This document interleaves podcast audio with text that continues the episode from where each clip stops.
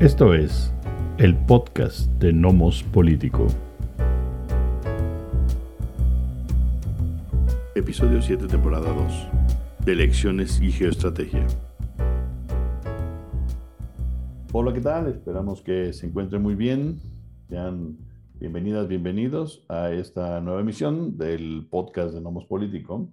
Este es nuestro séptimo episodio de la temporada 2 y les saludamos Miguel Ángel Valenzuela Shelley y Amando Basurto.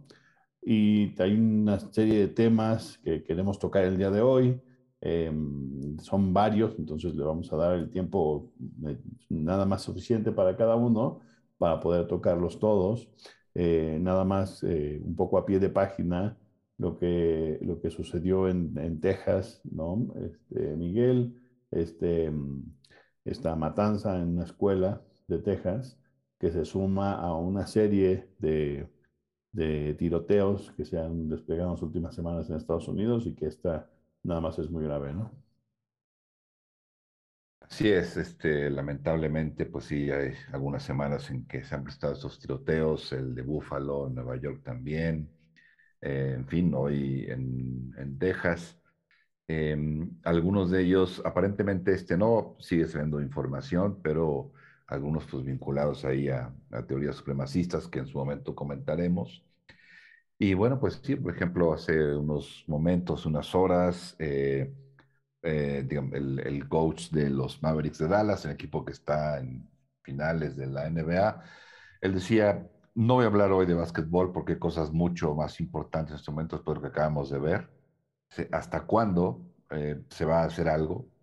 Si somos, nosotros somos solo un equipo de básquetbol, esto es solo básquetbol, pero hay 50, hay, bueno, son 100, hay, hay senadores reunidos, ¿no? Uh -huh. eh, y que no votan por una legislación que controle las armas, ¿no? Eh, y no lo hacen por cuestiones de poder, por mantener el poder. Entonces, ¿hasta cuando estaba realmente? Yo creo que como muchas personas, Steve Kerr, eh, pues impactado, ¿no? Siempre que uno escucha de una, pues de una, una matanza, de una balacera, en fin, es, es impactante. Y creo que más amando cuando hablas de niños, ¿no? Eh, hay es. que tener o no tener muchas cosas para dispararle así a niños. Y más cuando eh, pues pasa el número, el, el primer reporte hablaba eh, creo que de 3 o 4 niños y luego subió a, a, 14 me parece y ahorita uh -huh. creo que van en 19, 19 ¿no? y dos adultos, así es. Pues bueno, eh, este, sí, pues es un caso de esos dramáticos que, que, cuando ya haya más información, si nos da este tiempo en el siguiente episodio, ya hablaremos con más con más bases, pero es un, un, problema grave que, que eh, todos los países vivimos problemas eh, sobre control de armas, ¿no? Algunos, como nuestro, tienen que ver con la guerra contra el narco y entre los narcotraficantes. En este caso son unas eh, matanzas un poco sin sentido, en el, en, el, en el sentido de que es difícil entender cómo alguien se puede presentar en una escuela y matar a niños este, parece sin ton y son, pero bueno, lo, lo comentaremos en, en, otra ocasión, ¿no, Miguel? Así es, pues muy lamentable. Pues sí. Y, y, hoy ya vamos a aprovechar para, para, comentar un poco sobre las elecciones que ya se avecinan. Espero que podamos tener un, eh, una emisión del podcast después de las elecciones, un, un momento, al momento que ya tengamos como resultados, no sé si el día siguiente a las elecciones, pero ya cuando tengamos resultados para poder analizar el impacto, pero hoy eh, habría que tratar de ver cómo se ven la, en perspectiva y cuál parece ser, qué parece que, que, va a pasar con el, digamos, el balance, el equilibrio de poder en el país, ¿no, Miguel? ¿Cómo lo ves? Exactamente, hay que ver eh, las elecciones que son el próximo 5 de junio. Eh, hay que ver no solo en términos de quién puede ganar en los estados que están en juego, que bueno, son Oaxaca, Quintana Roo, Hidalgo, Tamaulipas, Durango y Aguascalientes. No solo quién puede ganar, eh, sino qué significa esa victoria, ¿no? Ya hemos comentado en, otros episodios, de acuerdo a otros procesos electorales, incluso con respecto a la consulta de hace unos meses, em, que, eh, pues, aunque por ahí decían en la pasada elección que Morena era el gran derrotado, el gran perdedor de la elección, lo que decíamos que en realidad parece que queda muy bien, quedaba muy bien perfilado. Y después de esta elección, pues parece que aún más, Amando, porque de, los, de los seis estados en juego que ya eh, mencioné, em, es muy probable que Morena gane cuatro, otro está en el aire y parece que uno sí se les va. Prácticamente me refiero a Oaxaca, Quintana Roo, Hidalgo y Tamaulipas. Ahorita vamos a dar algunos números de encuestas. Esos, según las mismas, eh, Morena las tiene en, la bolsa prácticamente. Durango está en el aire eh, y Aguascalientes es la que parece que sí se llevará fácilmente a acción nacional, ¿no? Eh, en cuanto a los números, Amando, para que ahorita nos, nos, comentes tú al respecto, a ver cómo, cómo ves esos números. En Oaxaca eh, se dice que Morena tiene una ventaja de 60% eh, contra 22% de la oposición, de esta alianza que hay también en la oposición, ¿no? Quintana Roo, 50% de Morena frente a 21% de la alianza. En Hidalgo, 66% de Morena frente a un 27% de la oposición. En Tamaulipas, un 57% de Morena frente a un 36% de la alianza opositora. En Durango, que es el que está apretado, 48% eh, a favor del candidato de la alianza contra un 45% de Morena. Y finalmente en Aguascalientes, 50% em, de la candidata de la alianza opositora, que es del PAN, eh, frente a un 36% de Morena. Esa parece que también está, está cantada, ¿no? ¿Cómo ves esos números, Amando? Pues eh, interesante, ¿no? Em, primero se cerraron por lo menos las encuestas. Eso no quiere decir que, que sea o haya sido real, ¿no? En algún momento mostraban mayor distancia en, Durango entre el candidato del PRI em, y el de Morena. Eh, y al parecer se ha cerrado de nuevo en las encuestas, no sabemos qué, pueda pasar, em, porque también puede no ser muy real esta, este, este cierre y puede aumentarse de nuevo a 10 puntos de la diferencia entre uno y otro. Yo creo que eh, en el caso de Durango es un caso muy importante que la gente subestima en términos de análisis y creo que es un problema por lo siguiente.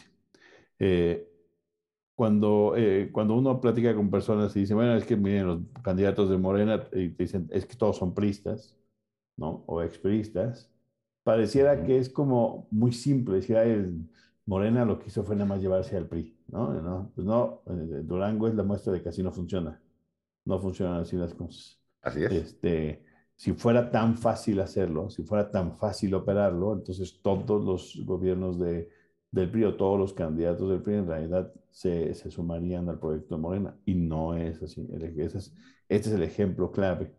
No, no que Morena no esté movilizando, eh, no, es, no, no, se esté, digamos, comiendo a los operadores del PRI, o más bien captando a los personajes del PRI importantes de los estados a partir de una operación política. Lo complicado es entender la operación política, ¿no? Lo, lo complicado es armarla, y dentro de un Estado que controla otro partido, movilizar gente y recursos suficientes para tumbar ese partido. ¿no? Este, en casos históricos como el de Hidalgo ¿no? y como el de Oaxaca, que van a ser, van a ser interesantes, eh, yo creo que por eso para mí es importante Durango. Eh, Quintana Roo, bueno, Quintana Roo es un, eh, es un estado relevante, pero electoralmente no, porque este, a pesar del crecimiento exponencial que ha tenido en los últimos años, no alcanza a ser muy relevante en términos electorales.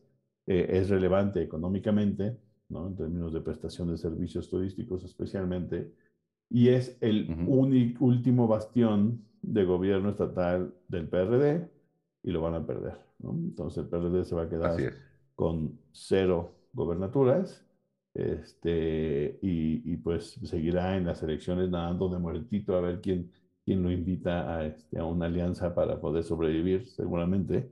El único espacio en donde los operadores todavía se mueven bien, y eso quedó demostrado en las elecciones pasadas, es en la Ciudad de México. Entonces, porque la Ciudad de México no es morenista, es perredista. o era perredista. Entonces aquí la, la, capacidad de, eh, de operación del PRD es importante en algunas delegaciones, lo vimos en, en Tlalpan, ¿no? Este, lo vimos en la Cuauhtémoc, ¿no? Entonces es, eso, eso, es, eso es importante tomar en cuenta. Eh, ¿Cómo ves tú los números de, de Oaxaca, de Hidalgo, este, el propio Tamaulipas? Claro, eso es lo que también hay que ver, porque decíamos, no solo es quién gana la gobernatura, sino lo que eso implica, ¿no? Eh, si Morena gana esas cuatro gobernaturas que ya se comentaron, Oaxaca, Quintana Roo, Hidalgo y Tamaulipas, Morena entonces contaría con, con 19 gobernaturas, actualmente, no, con, con 20, con 20, ¿verdad? Con 20, sí. Con 20, sí. Em, actualmente tiene, tiene 16. 16. Entonces iría a 20. Eso evidentemente eh, es muy, muy importante, ¿no? perfilados a elecciones que hay en un par de años. Ahora, los números, lo que tú comentabas, Amando, en términos de votos, ¿qué significan? Bueno, eh, si hacemos el ejercicio del número de votos de cada estado por la el porcentaje que supuestamente tiene Morena en la elección por las encuestas, evidentemente que estamos aquí suponiendo y ahora que un montón de cosas, pero Quintana Roo, que es el que acabas de comentar, que no es muy relevante, Quintana Roo tiene 1.350.000 votos, ¿no? Si Morena gana con el 50%, exacto, si Morena gana con el 50%, como indica la, la encuesta, entonces tendría 675 eh, mil votos. ¿no? Hidalgo tiene, representa bueno, 2 millones. pero eso es con base en la posibilidad de que todos votaran. Exactamente, que todo, o sea, esto es de acuerdo a la, el número de las encuestas. Que sí, pero con base en el número máximo. Exactamente. Exactamente. ¿no? Pues es de acuerdo, es el número de votantes respecto a eh, las encuestas, suponiendo en, en efecto que, eh, que todos esos votantes participen y que el 50% en este caso vote por Morena. ¿Ok? Así es. Eh, por supuesto, no va a ser ese número, evidentemente, pero nos podemos dar una idea de, que de lo que eso significa, de lo que ganar significa, porque por la capacidad de movilización que se tendría en el Estado y los números y los votos, perdón, que, que podría llevar a una candidatura morenista, ¿no? Hidalgo que tiene 2 mil, perdón, 2 millones 250 mil votos, según encuestas ganaría con el 66% eh, Morena, ¿no? Eh, eso nos lleva alrededor de, de un millón 300 mil, 400 mil votos más o menos, ¿no? Con los asegúnes que ya hemos comentado. Tamaulipas, 2 millones 700 mil, que un 57%, o sea, cerca de el, del millón 200 de votos. Y Oaxaca, 3 millones de votos, que si gana con el 60%, como indican las encuestas, serían un millón 800 mil votos. Una vez más, en efecto, suponiendo que todos votarían y que, y con esa diferencia, evidentemente. Pero también nos habla, no, aún con esos supuestos números, sí nos habla de un, eh, no, no sé si dominio, no sé si iría tan lejos, tal vez con Oaxaca eh, sí, tal vez Hidalgo, que, que, eso llama mucho la atención, pero sí habla de un manejo de un Estado eh, y eso se traduce en manejo de recursos, en operación política, ¿no? Y, en eventualmente votos en una candidatura. O sea, ahí, ahí creo que hay, hay mucho en juego, además por lo que representan los estados, como tú ya has comentado, Oaxaca e Hidalgo, pues serían a Morena, ¿no? y, eh, y bueno, una vez más, creo que Morena da otro paso importante para el 2024. Sí, sí, así es porque, a ver, eh, ninguno de los estados en juego en estas elecciones son los más importantes electoralmente en el país. Los más importantes son Veracruz, Estado de México, Ciudad de México y Jalisco. ¿no? Jalisco. Digamos que si un partido pudiera controlar de manera importante 60-70% de esos de esos votos, muy probablemente ganaría muy fácilmente las, las elecciones. No es así, pero esos son los, los, los, los estados importantes. Los demás, pues hay, digamos, segundones y tercerones, ¿no? De importancia en términos electorales. Em, claro. Morena, si Morena ganara Aguascalientes y Durango y perdiera el resto, pues no tendría mucho impacto, porque ninguno de los dos son relevantes en términos electorales federales. Este, eh, Aguascalientes es demasiado pequeño, ¿no? Posiblemente hay más gente en Coyoacán que en, la alcaldía de Coyoacán que en todo Aguascalientes. Sí. Este, y, probablemente... Aguascalientes, tiene un millón de votos Aguascalientes. Así es. Un millón de votos.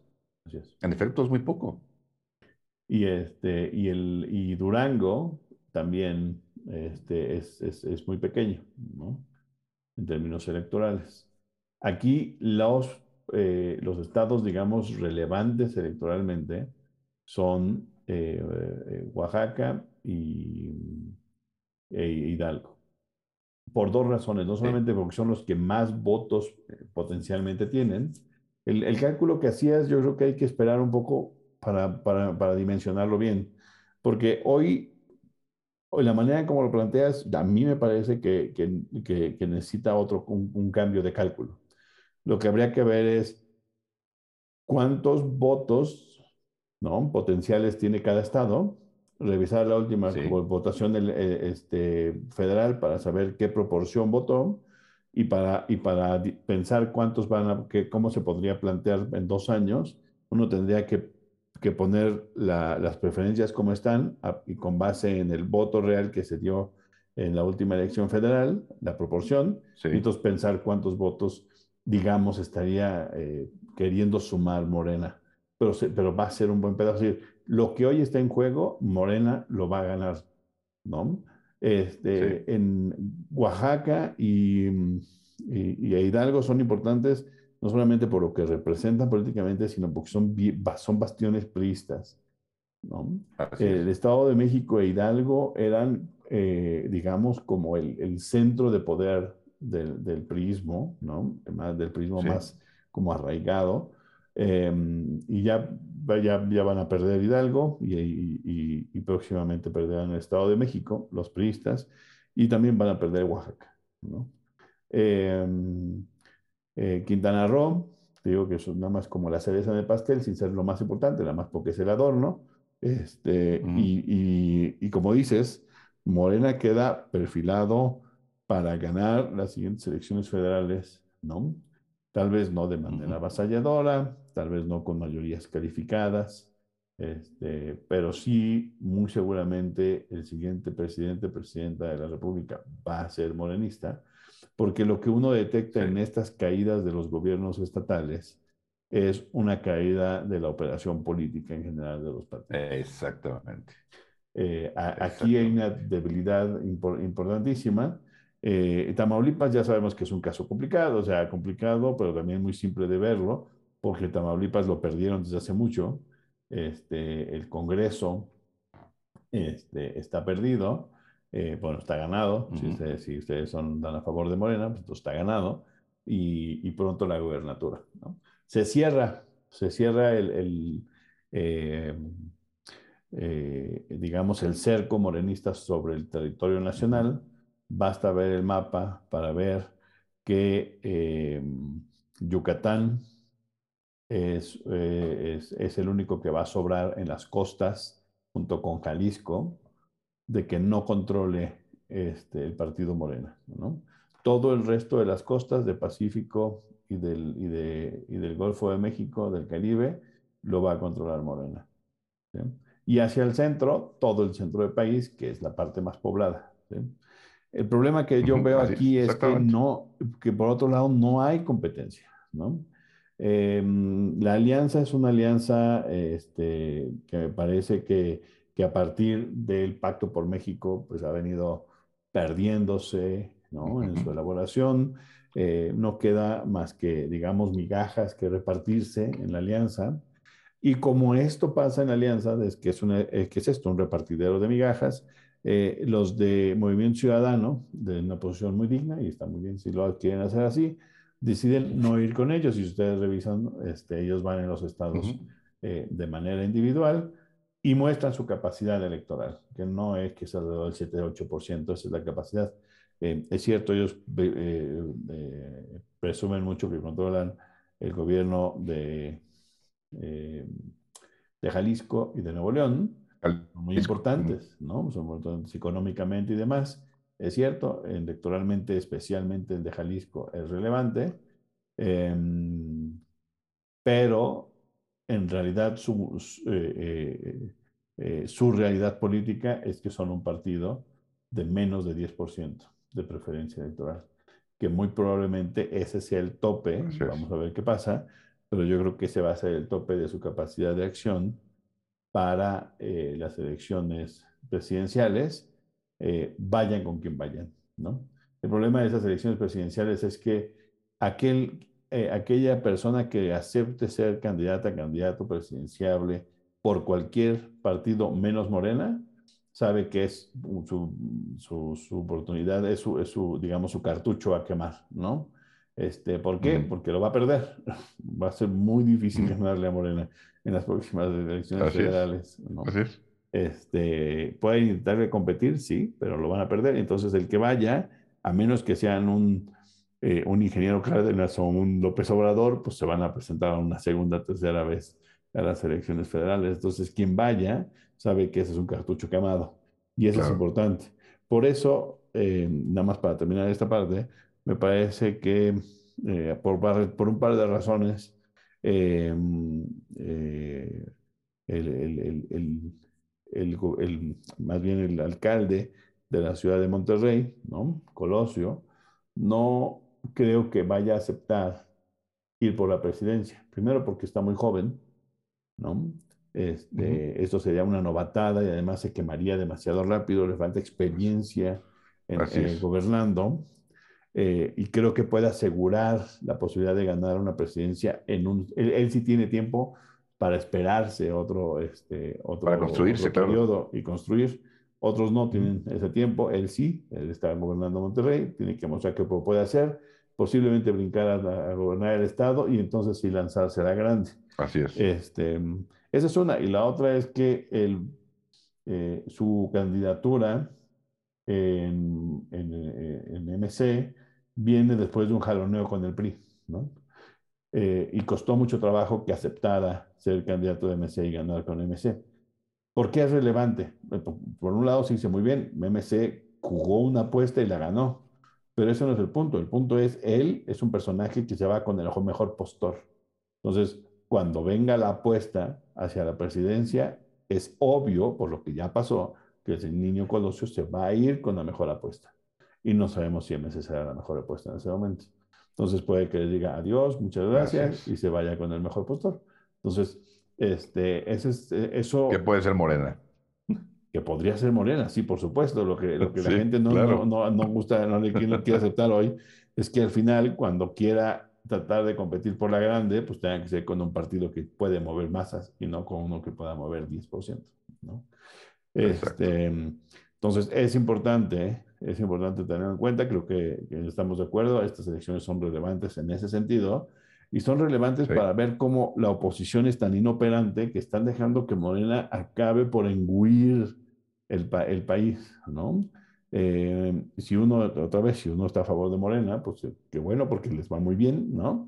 Este, quienes creemos que tiene que haber mayor equilibrio entre los partidos, pues vemos que este panorama no es bueno para este eh, para este equilibrio, porque una vez que controlas los gobiernos estatales, controlas dineros, porque siempre ha sido así, ¿no?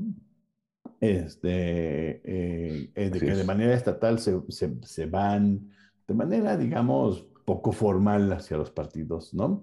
Y además tienes una capacidad de operación local muy, muy importante y eso lo están perdiendo, lo están perdiendo el PRI, el PAN, el PRD, claramente, ¿no? Y MC, pues va en, va en crecimiento, sí y solo sí, logra eh, asir votos especialmente del PRI progresivo, que no es morenista, o del PRD, que también es progresivo, es decir, se mueve hacia ese lado. Porque la otra sería competir por conservadores contra el PAN, que me parece que le va a costar más trabajo. Claro, la cuestión es que la, alianza opositora, eh, básicamente PAN, PRI, PRD, em, no tiene, eh, vamos, no tiene discurso porque creo que es muy complicado tener un discurso uniendo justamente a eh, esos espectros, ¿no? Y a esos partidos. O sea, una derecha, un centro y una izquierda, todo ciertamente sui generis, a la mexicana, todo eso es cierto, pero a su estilo es derecha, a su estilo es centro, a su estilo es izquierda. Entonces es muy complicado articular un discurso em, que pueda realmente ir ganando adeptos, más allá de su antimoranismo, que eso es lo que los une. Y eso une a mucha gente, el antimoranismo, ¿no? que ciertamente no es menor, pero sí me parece que en términos electorales cada vez es menos representativo, es muy escandaloso, es mediático, ¿no?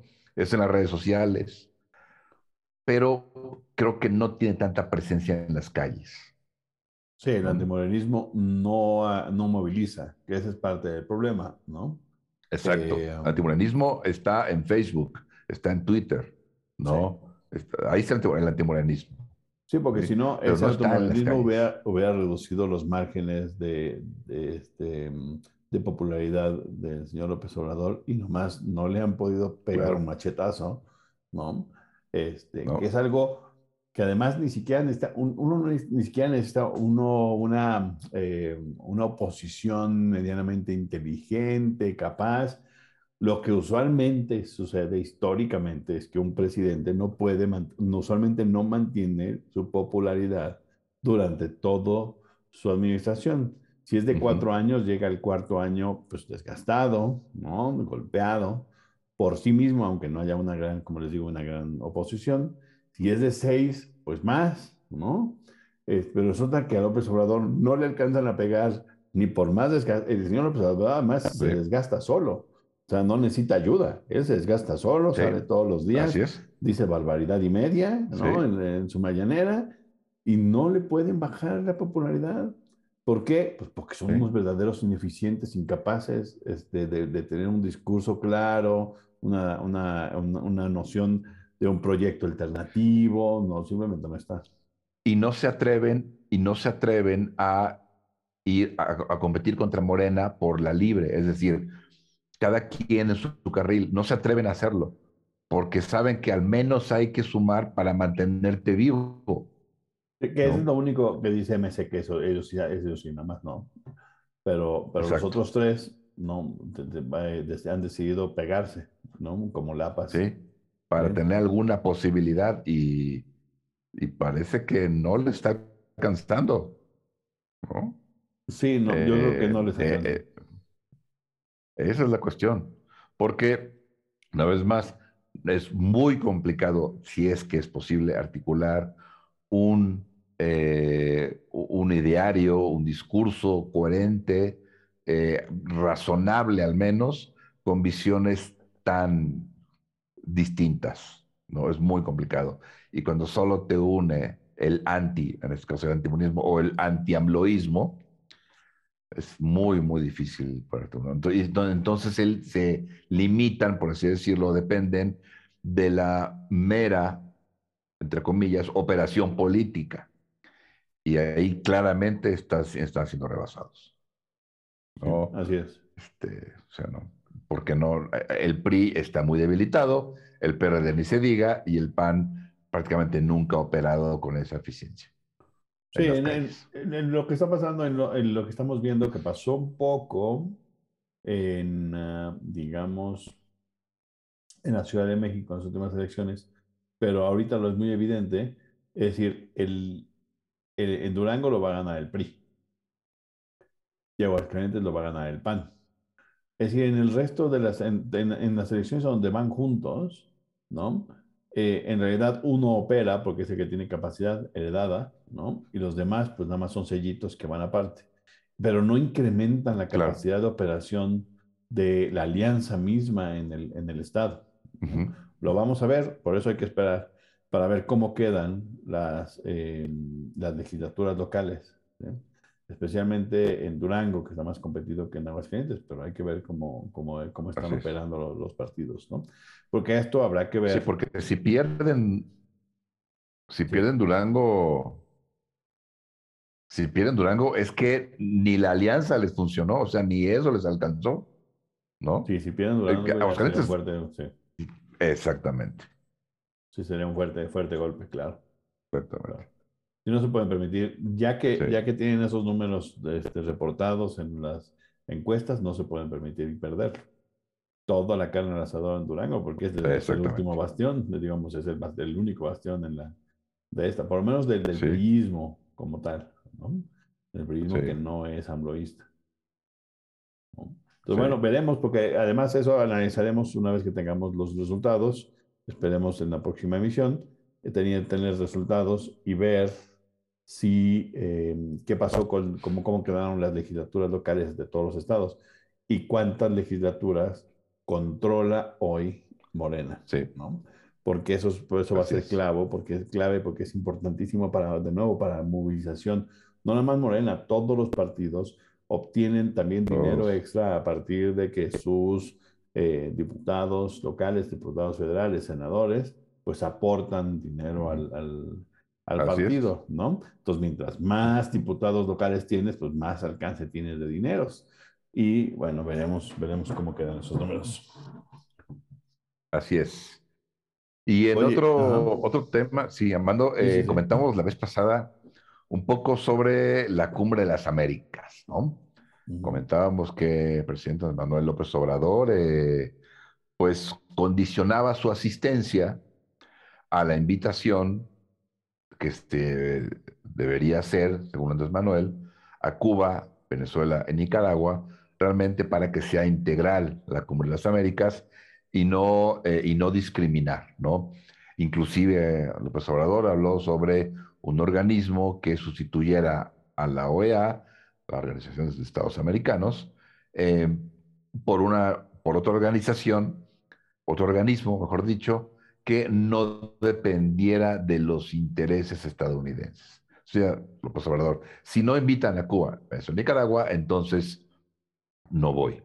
Sí iría a México, decía López Obrador, pero no iría yo, iría una comisión, evidentemente encabezada por el canciller Marcelo Ebrard, uno de los em, posibles, digamos, candidatos para el 2024. Y comentamos en aquella ocasión que, bueno, que Estados Unidos muy probablemente no, no lo tomaría tanto a mal, no se ofendería, no habría un gran conflicto como lo mencionaban muchos muchos analistas, eh, amblofóbicos, por cierto, eh, claro, en un conflicto que ellos un poco lo entenderían, manejarían la situación. Em, y parece que sí hay algún interés, no sé cómo tú lo veas, Amanda, hay algún interés porque em, se lleve de la mejor manera posible la Cumbre de las Américas que se va a cabo en Los Ángeles. México, Bolivia, Argentina, Honduras y Chile están en la misma posición. Si no se invita a los países mencionados, estos eh, mandatarios no irían. Em, y eh, pues en realidad da la impresión de que Estados Unidos está buscando la manera de que, eh, así lo mencionaban algunos miembros del, del, Departamento de Estado, está buscando la manera de que todos los pueblos de América estén representados. ¿no? Es importante eso de todos los pueblos. Sí, sí, de people. exactamente. ¿no? no necesariamente quiere decir que van a invitar a los gobiernos de Cuba, Venezuela y Nicaragua, aunque me parece que hace un par de días Marco Rubio, el senador, eh, dijo que Biden va a invitar a eh, presidente de Cuba se fue el nombre, eh, Díaz Canel. ¿No? Que lo va a invitar. Lo dijo Marco Rubio, vamos a ver. La Casa Blanca ha dicho, no se han enviado todas las invitaciones. No, y eso preocupa. Aún, no, aún hoy, al parecer, no hay invitaciones. O sea, el, el, eh, ya está próximo el evento y no está claro quién va a ir y quién no va a ir. hay que aclarar que Nicaragua dijo yo no quiero, a mí no me interesa, ¿no? Este, no, me, no me interesa juntarme con esos imperialistas, entonces ellos no van a ir. Este, los estadounidenses, acuérdense que habían establecido algunos puentes ya de negociación con los, eh, con los, eh, sí, con los venezolanos, con el gobierno venezolano, con, el asunto de la crisis este, energética. Y, hasta, y hace poco hubo una distensión entre las relaciones Cuba-Estados Unidos eh, en casos como, sí, con Cuba. Este, sí, como el, reducir los límites para, el viaje, los viajes a Cuba y el asunto de las remesas. Entonces, Así es. Me parece que es importante tomar en cuenta que hay este acercamiento que permite prever la posibilidad de que estos dos sean invitados, ¿no? Em, el problema es. que me parece que siguen midiendo el costo. Lo que, lo que dijo Marco Rubio es como diciendo, ah, este va a invitar, ¿no? Cuando no debería de invitarlos.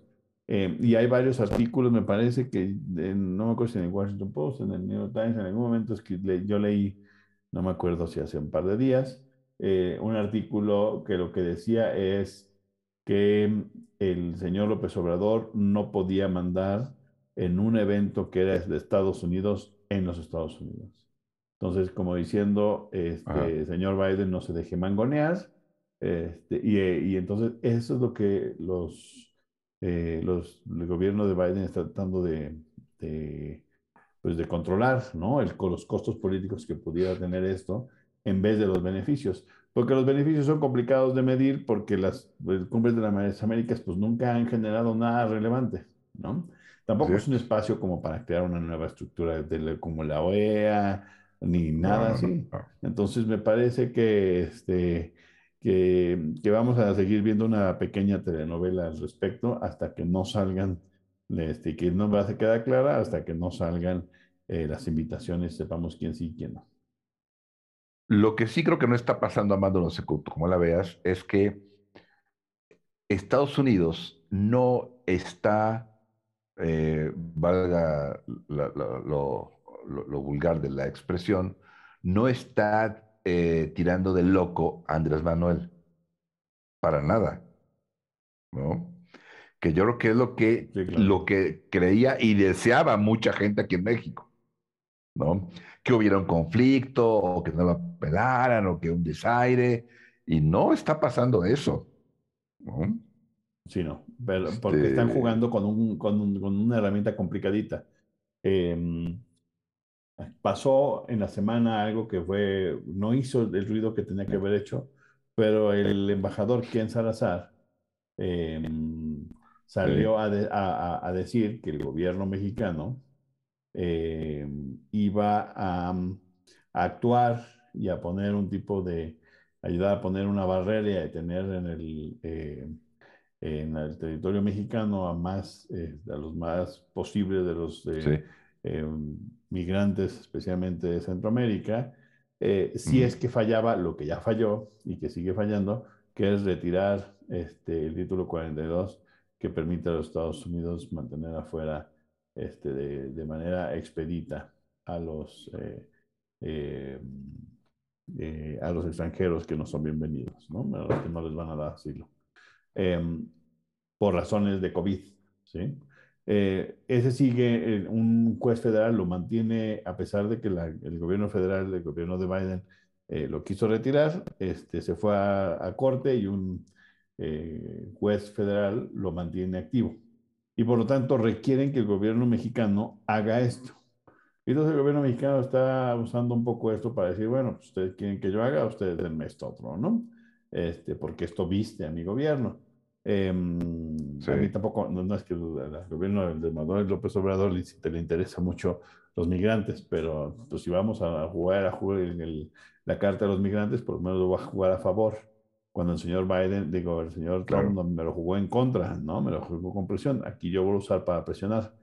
Y yo creo que por eso, yo creo, la verdad es que es difícil entender por qué el señor Ken Salazar salió a decir que iba a ser el gobierno mexicano antes que el mismo gobierno mexicano, este, pero tal vez un asunto como para comprometer al gobierno mexicano, ¿no? En, en, el, en el ámbito de lo público, a, que, a que a que hiciera esto que se había acordado.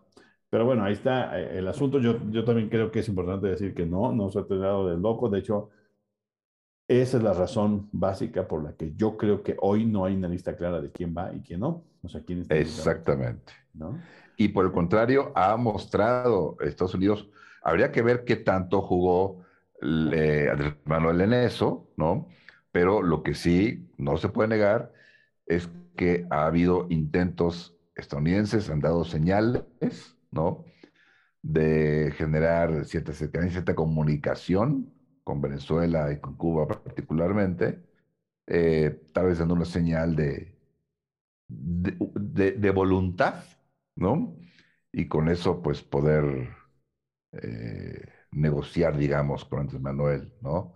Eh, es por eso, no lo sabemos, pero no se habían dado esas señales, ¿no? Y una vez más, no se le tilda de loco, que es lo que yo creo que mucha gente creía y sobre todo quería.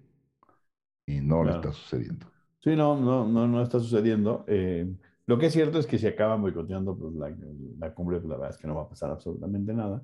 Nadie va a perder nada. Por el, único que el, único que sí puede que va a quedar mal, evidentemente, es Biden en su gobierno, ¿no? Porque pues, le echaron a perder el Biden.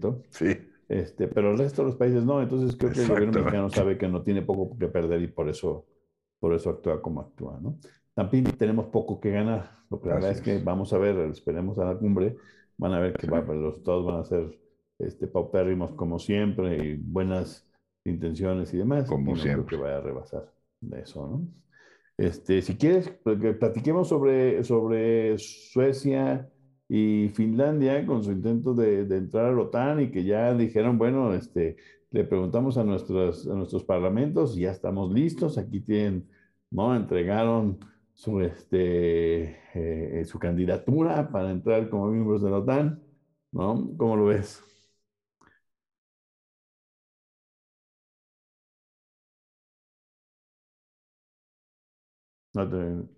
Eh, perdón, perdón, sí. Em, hace unos días que ya se ha comentado que Suecia y, Finlandia tienen la, la, intención no de ingresar a la, a la OTAN.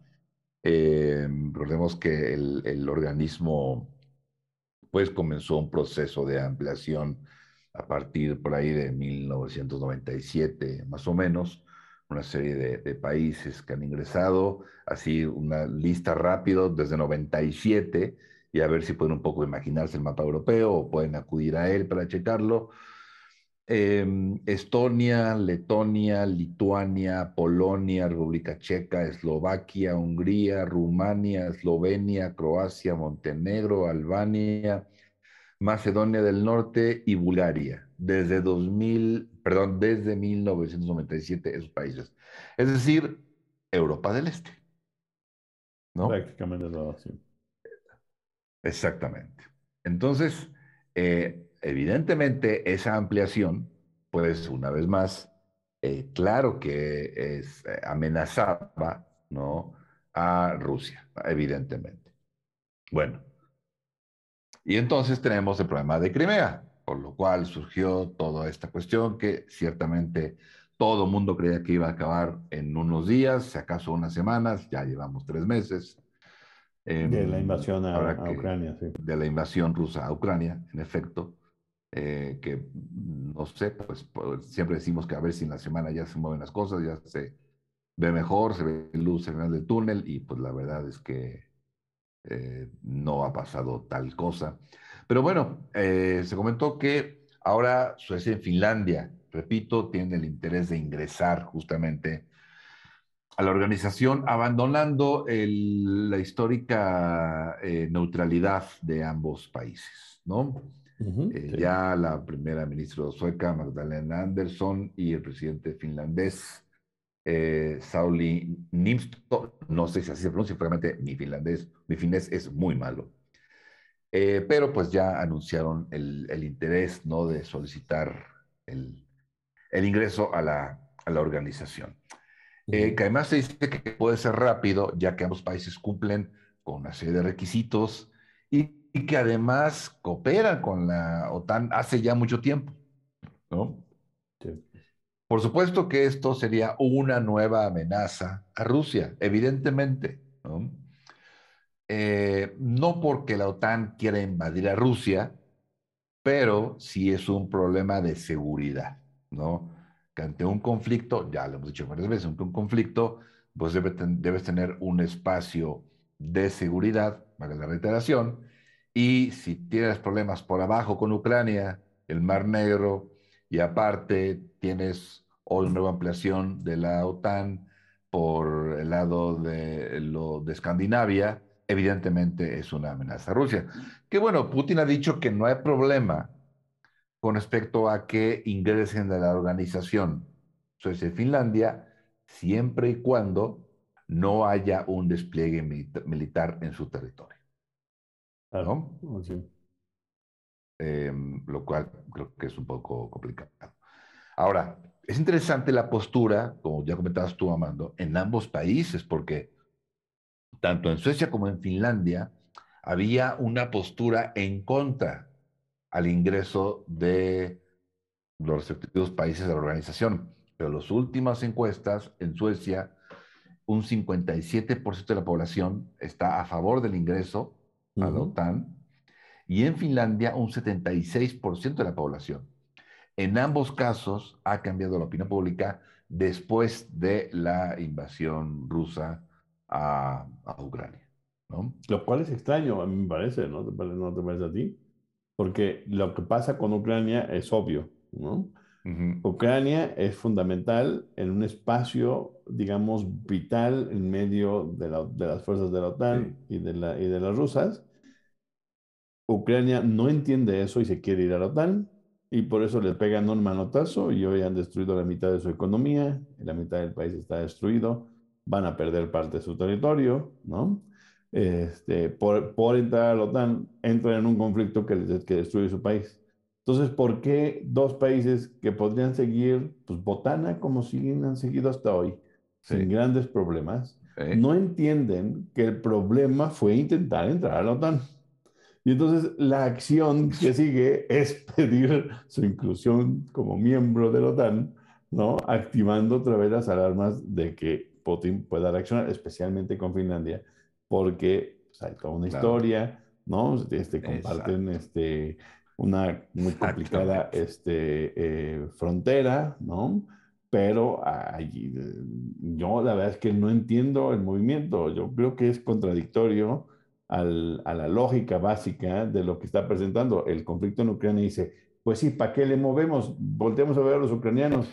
Mejor ni le movemos, ¿no? La verdad es que Nunca lo han, nunca han intentado invadirnos los rusos. O sea, en los últimos 70 años no nos han intentado invadir los rusos. ¿Por qué lo harían ahorita? ¿Cuál sería la intención de invadir Finlandia? Además, donde no hay nada más que un chorro de, de bosque. Este, ¿Para qué? ¿No? Este, Ucrania es un país rico.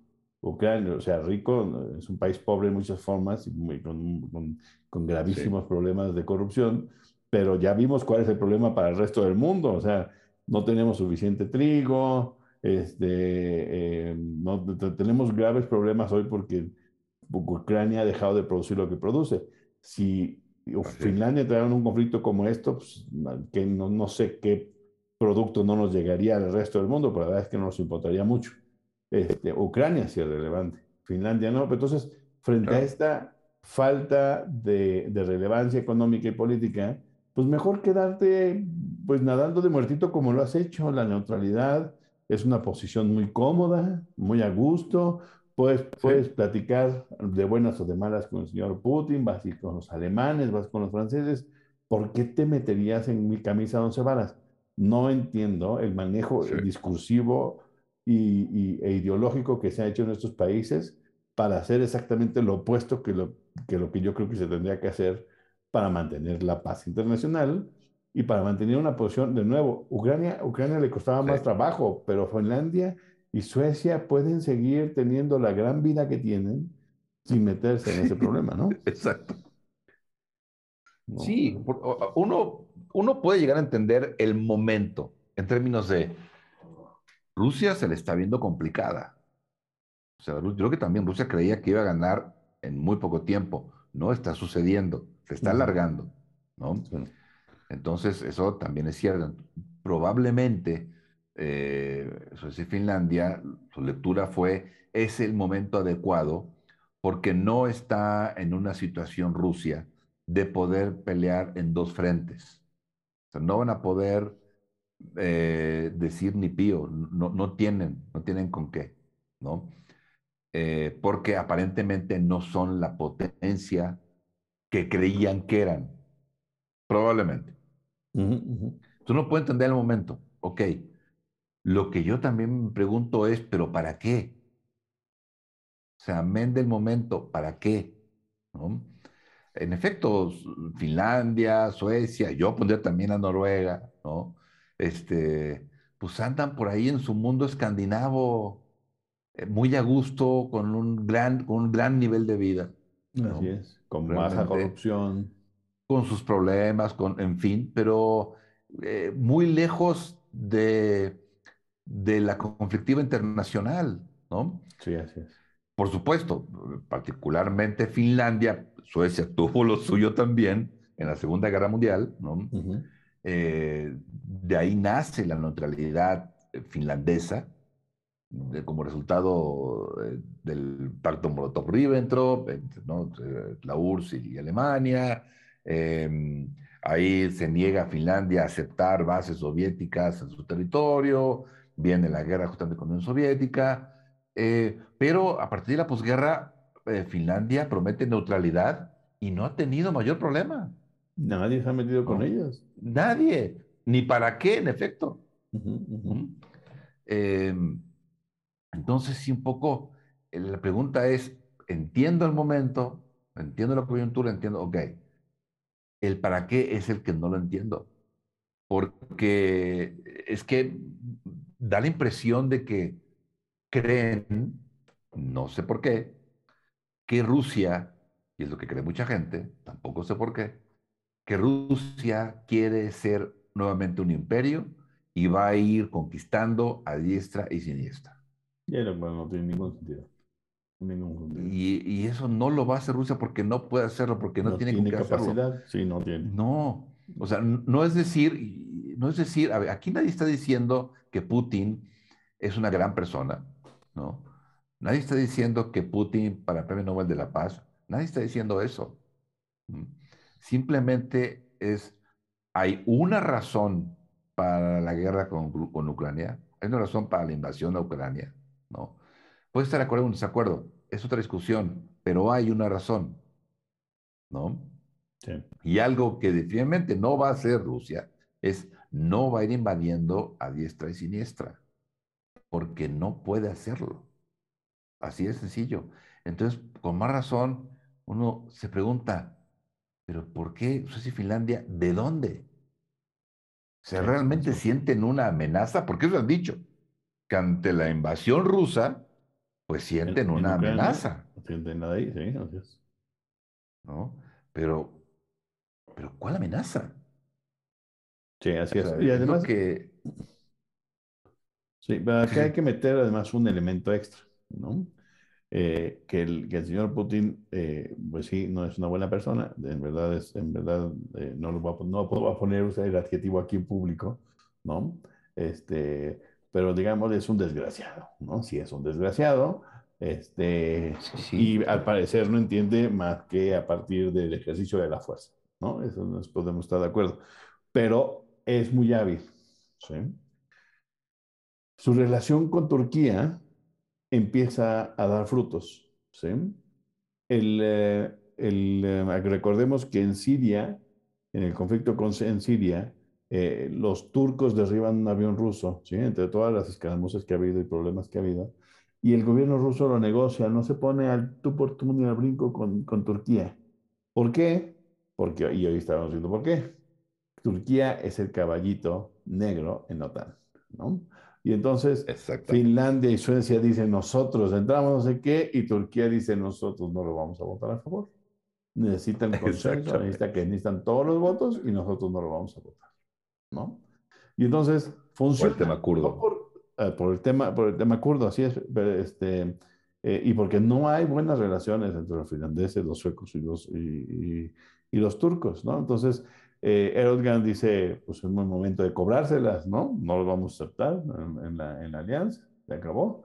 eh, y me parece que es muy interesante porque Erdogan juega esta, eh, esta carta no porque sea enviado de, de Putin, sino porque no es suficiente su animadversión de, contra Putin para aceptar a esos dos países. ¿no? Eh, eh, además es importante porque Turquía juega un papel muy relevante en la defensa hacia, hacia Europa y por eso eh, sí, claro. recibe recursos y demás. Y esos recursos se podrían adelgazar a partir de extenderlos. Eh, no sé cuál sea la jugada, pero Erdogan ya dijo yo no yo no los voy a votar. Entonces posiblemente no vamos a ver mm. ni a Suecia ni a Finlandia pronto dentro de la OTAN y le va a salir la jugada al señor Putin, ¿no?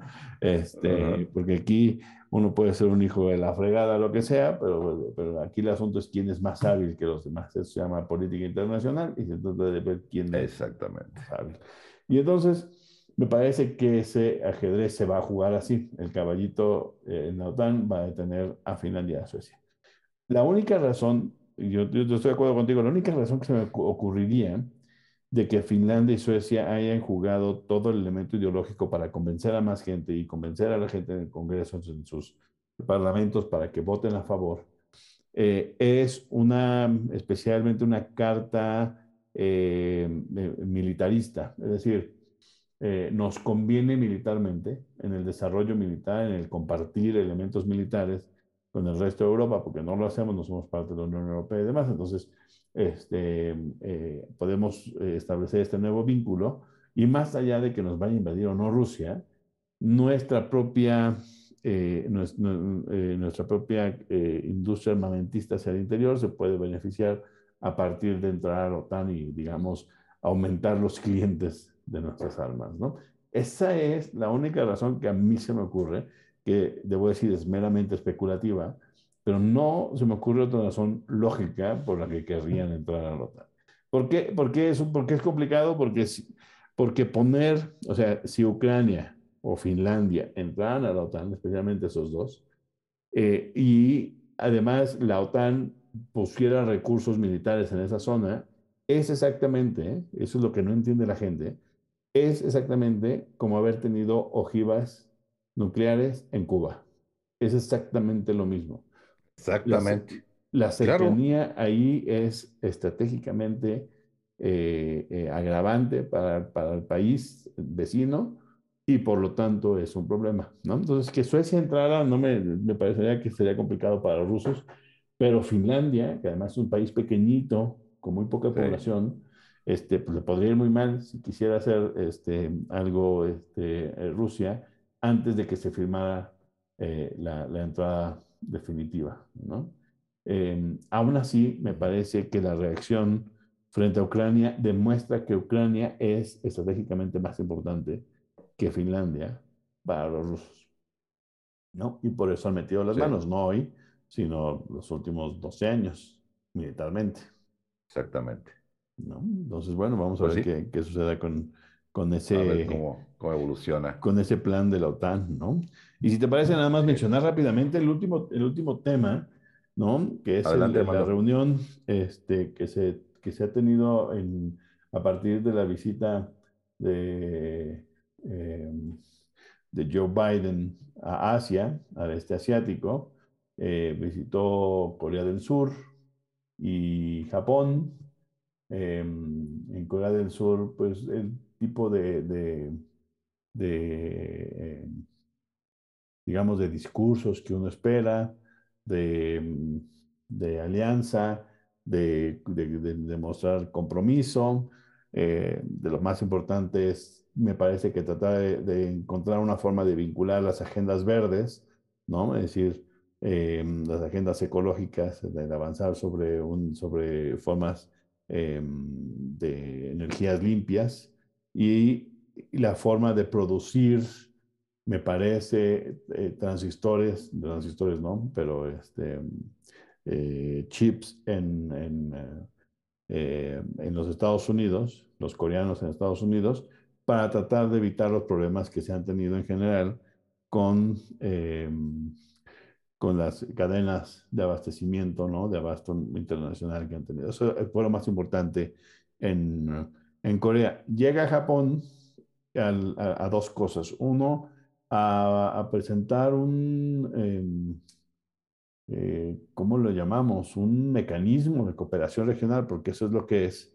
Em, Exactamente, que, este, que se llama el Marco Económico Indo-Pacífico, que no es un acuerdo de libre comercio, no es un TPP, este, no es un partnership, sino nada más es un acuerdo marco, ¿sí? Como diciendo, bueno, pues pongámonos de acuerdo económicamente, pero entonces se quedan sin dientes, pero lo importante es decir, miren, aquí estamos alineándonos Australia, Brunei, Corea del Sur, Filipinas, India, Indonesia, Malasia, Nueva Zelanda, Singapur, Tailandia y Vietnam, en términos económicos, un poco para generar un cinturón ¿no? este, sanitario eh, frente al avance económico este, militar chino.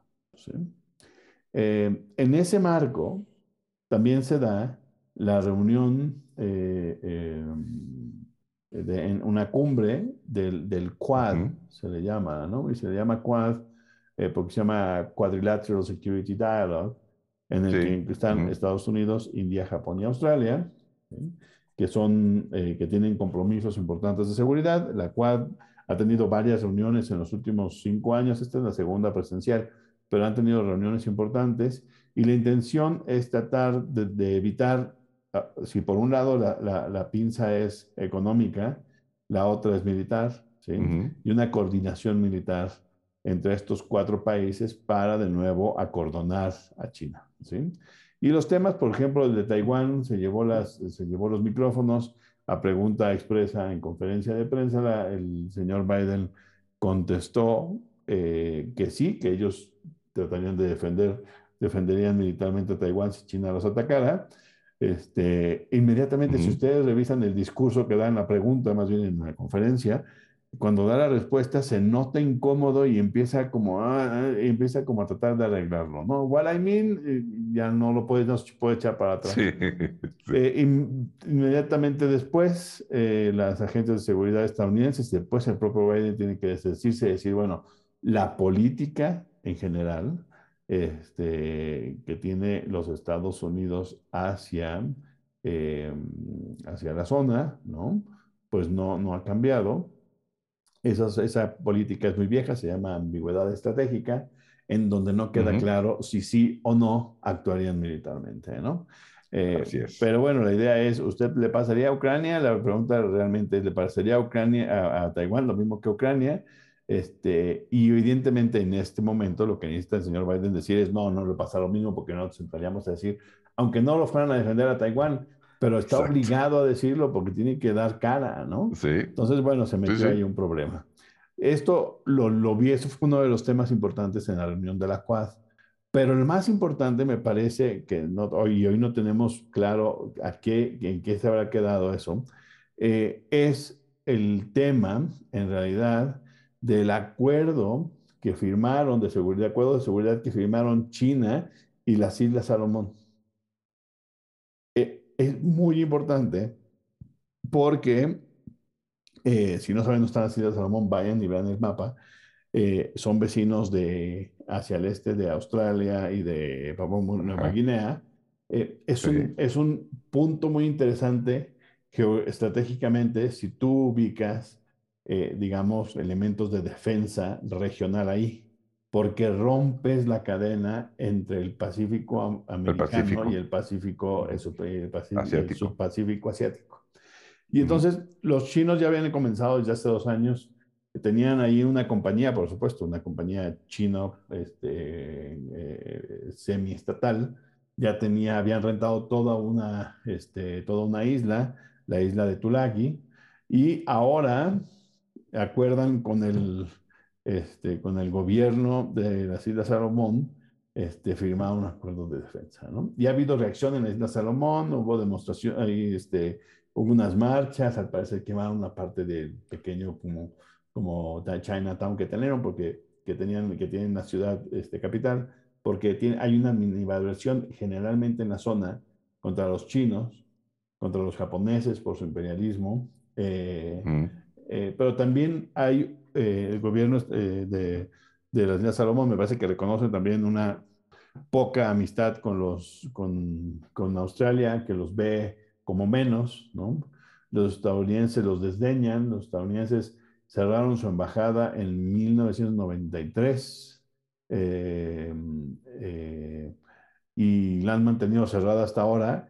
Y ahora que vieron que, el, este, que firmaron un acuerdo de seguridad con China, ahora están tratando de abrir otra vez la embajada, como diciendo, ay, espérate, espérate, si eres importante para nosotros, si too late, ya firmamos esto y ahora no nos echamos para atrás.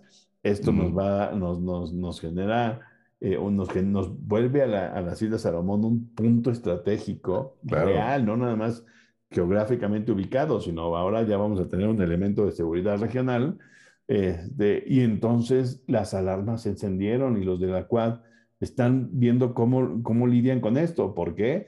Porque este acuerdo es como si Ucrania entrara a la OTAN.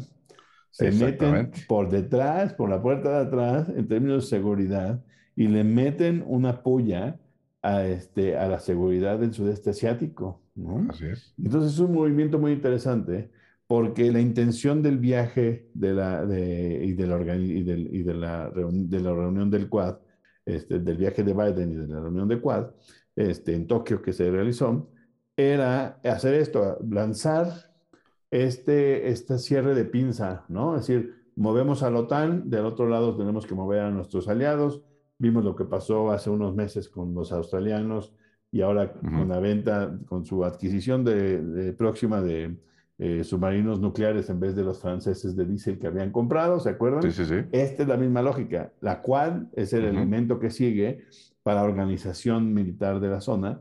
Y frente a esto, lo más interesante es que es un pequeñito país ahí que nadie se acuerda, ¿no? Las Islas Salomón, que se han vuelto a partir de ya en una, em, eh, digamos, en una puya en el costado de la, de la operación de la seguridad regional del sudeste asiático. Me parece que es muy importante tenerlo en cuenta porque los chinos están moviendo sus piezas también y no creo que, no creo que su intención sea atacar Taiwán. Eh, ellos van a seguir jugando a eso. Me parece que Taiwán, hasta que no se vuelva un problema más grave, no lo van a, atacar porque los costos son altos. Eh, Así es. No creo que lo vayan a invadir para quedárselo. ¿eh? Yo creo que si los chinos atacan Taiwán es para destruirlo. Este, para destruir lo más posible que se pueda, para hacerlo retroceder 30 años en términos de capacidades económicas, militares. ¿sí? porque han aumentado su capacidad militar precisamente por en asociación con los estadounidenses. Pero yo no creo que vaya por ahí, por más que hagan sobrevuelos y demás, yo no creo que vaya por ahí.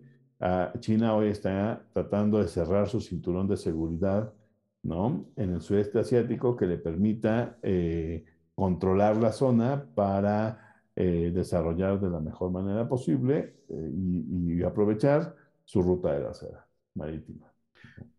Claro, en buena medida la, visita de, o la gira de, de, Biden, mejor dicho, es, y así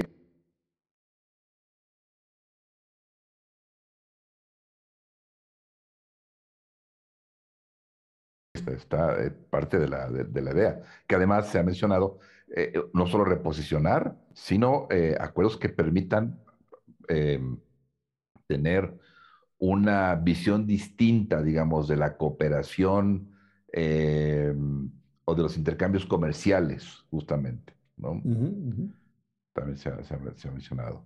E incluso se ha dicho alejarse, mm, parece curioso porque dijeron que alejarse del neoliberalismo en la política exterior, ¿no? Por el costo que ha tenido en Estados Unidos. este, y pues, es curioso que justamente hoy Andrés Manuel López Obrador dijera que el neoliberalismo funciona muy bien si no fuera por la corrupción. Sí, bueno, Ya, no lo sabemos. Pero bueno. Batea de derecha y batea de izquierda el día que se le da su gana, ¿no? Pero es, es cierto, el, el, TPP por eso se muere, ¿no? Porque eh, a pesar de haber sido negociado eh, por el gobierno de Obama, no solamente Donald Trump, sino que también eh, Hillary Clinton critican los acuerdos de libre comercio, ¿no? que son como el, ejemplo más importante del, neoliberalismo. Y entonces, esto que va a hacer este Biden ahora con este acuerdo marco, pues no es libre comercio. ¿sí? Le están tratando de evitar eso. Exacto. Pero no estoy seguro, porque creo que nadie está seguro, de que sea lo suficientemente relevante el tipo de coordinación económica que se pueda crear bajo este acuerdo marco como para compensar el peso chino en la zona. ¿Sí? Entonces, ahí está el problema. ¿Le entras con, con, todos los huevos hacia la canasta o no? Y me parece que están entrando a medias porque no pueden más que entrar a medias, por varias razones, no solamente porque, porque hoy está desprestigiado el neoliberalismo y el librecambismo, sino porque además Estados Unidos tiene absolutamente nada que ofrecer, especialmente lo vimos, yo creo que con Modi no va a cambiar nada, con el eh, primer ministro de la India, porque eh, eh, no hay, en los Estados Unidos no tiene capacidad de, de, de, de, ofrecer algo importante, porque estamos en medio de una crisis, ¿no? incluyéndolos a ellos. Entonces no tiene herramientas, no tiene canicas pues para repartir y no le va a alcanzar la apuesta. Esa es la sensación. Y los chinos, pues responden y demás, pero muy tranquilamente dicen, bueno, pues ahí está, ahí está su, su intento este, de poca calidad, ahí háganlo, ¿no? Mientras yo sigo trabajando y le sigo poniendo barreras interesantes, ¿no? Ahora traten de tener, eh, lo único que pueden hacer, los, los, los australianos inmediatamente mandaron este, negociar con, con el con el gobierno de las Islas Salomón que no aceptaban el acuerdo, que se echaban para atrás, que era relevante. Y hasta hoy el gobierno dijo, no, yo ya firmé y yo estoy de acuerdo y voy a entrar en este en esta, eh, eh, acuerdo eh, de seguridad con China. ¿no? Entonces, bueno, pues sí. ahí está el movimiento de, de alfil, a ver qué pasa. Exactamente. Muy bien, Amando, pues nos despedimos por este séptimo episodio. Vamos a, vamos a cerrarlo ya. Espero que haya sido interesante. Son temas que me parece que, que, son relevantes hoy en los medios, más o menos. Creo que los medios le han puesto énfasis a estos y no, y, no eh, más bien a otros y no necesariamente a estos temas. Pero bueno, ahí están sobre la mesa, ahí están las opiniones. Este, ustedes hagan, hagan la, la propia y nos da mucho gusto eh, haber comentado estos temas en, este episodio. Claro que sí, muchas gracias por acompañarnos y nos vemos en la próxima emisión del podcast de Nomos Político. Estén muy bien, hasta luego.